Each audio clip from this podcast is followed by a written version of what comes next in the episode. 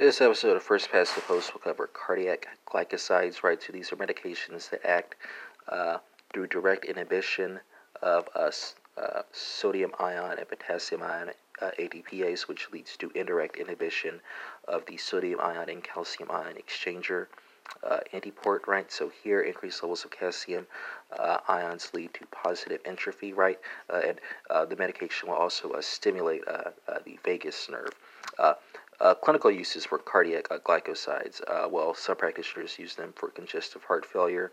the medications can also be used for atrial fibrillation right? Side effects can include uh, scooping of the uh, ST segment and T wave inversion on your ECG reading. Uh, you can also have uh, increased parasympathetic activity, right? So some patients may present with nausea, vomiting, diarrhea, uh, blurry uh, yellow vision, right? erythema, and uh, for digitoxin, uh, which is a cardiac glycoside in particular, right?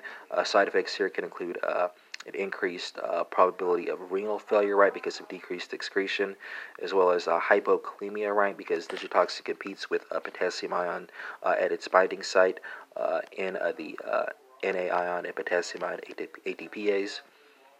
so, yeah, uh, the, the, those, those those are the side effects I'm going to cover here. And what are the what's the antidote uh, for an uh, overdose of a cardiac glycoside? Uh, well, here you want to slowly normalize potassium ion levels. You, you can also give uh, lidocaine, uh, ma- magnesium ions, or a, a cardiac pacer.